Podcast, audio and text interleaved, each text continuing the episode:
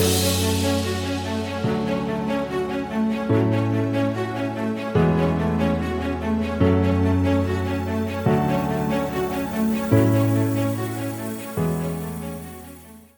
there, and welcome to the Think Wealthy podcast. I'm your host, David Prale. The Think Wealthy podcast is sponsored by YDLP Investments, the home of the $10,000 commercial real estate investment. Hello, this is David Prell, and with the Think Wealthy podcast. Today we're talking about puts. Until now we've talked about calls, now we're talking about puts. Puts are just the opposite of calls. Instead of collecting money to sell your shares above a certain price, you're collecting money to buy shares below a certain price. How would this work? Well, let's go back to our example. Google trading at 26.80 a share. And let's say I bought back let's say I bought these shares at $2,000 a share a while back. And I don't want to lose money on this trade, right? I don't want to lose money on this purchase, right? So I, I bought it, I paid $2,000 a share. I paid $200,000 for that, and now they're sitting at $2,680 a share. So what I can do is I can find a, a single put that's dated out almost a year. And I see here I can pay $9,800. That's $98. That's $9.80 a share. $9,800. And if the price drops below $2,100 a share, someone will be obligated to buy it from me at $2,100. Right? So if the price drops to $1,800 a share, I still sell my shares for 2000 sorry, for $210,000. Now I had to pay $9,800 for that right. So I effectively sold it at $200,200, which is pretty much what I bought it for. Now, this may feel expensive. I'm paying basically $10,000 to protect my, my profit, or my principal, I should say.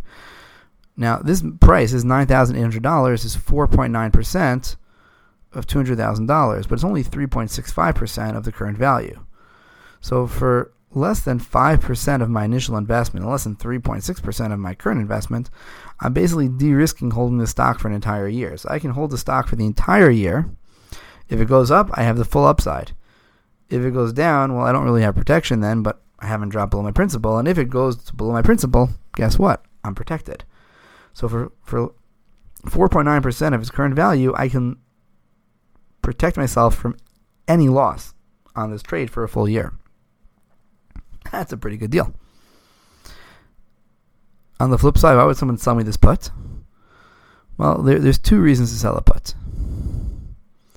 The first one is to act as an insurer. Basically, this guy who's collecting the $9,800 is saying if Google doesn't drop to $2,100 a share, I get to keep the money. I'm basically an insurance company. I'm giving you a premium today, and you're going to buy it back from me. You're going to cover me if it goes too low. So now you may be thinking, well, you know, if that's all you got to do is just, you know, with, with calls, we understood you have to own the shares in order to be able to sell them. But puts, I'm just saying I'm going to buy shares. So why don't I just go ahead and write lots of puts and I'll just collect, instead of writing puts for 100 shares of Google, I'll write puts on a million shares of Google and I'll make, make millions of dollars. So, well, you can't really do that. And the reason is, is well, what happens if Google drops? Right? If I sell 100 of these contracts, that means I have to buy 10,000 shares of Google 10,000 shares of Google at $2,100 is, you know, that is, that's $21 million. Do I have that kind of money? Not really. So guess what's going to happen? When I try to make that trade, my brokerage is not going to let me. They're going to say, you don't have $21 million in your account. We're only going to let you sell shares or sell options against money that you have.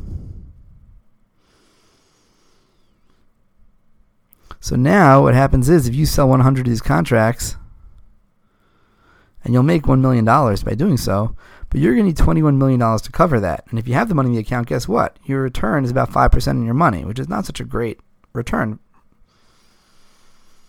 Now, there are specialized types of accounts that allows for less capital to be held, but that requires special approval and is reserved for highly experienced investors and was beyond the scope of this discussion. So we've seen now one reason or one motivation for people to, to sell puts, and that's to collect a premium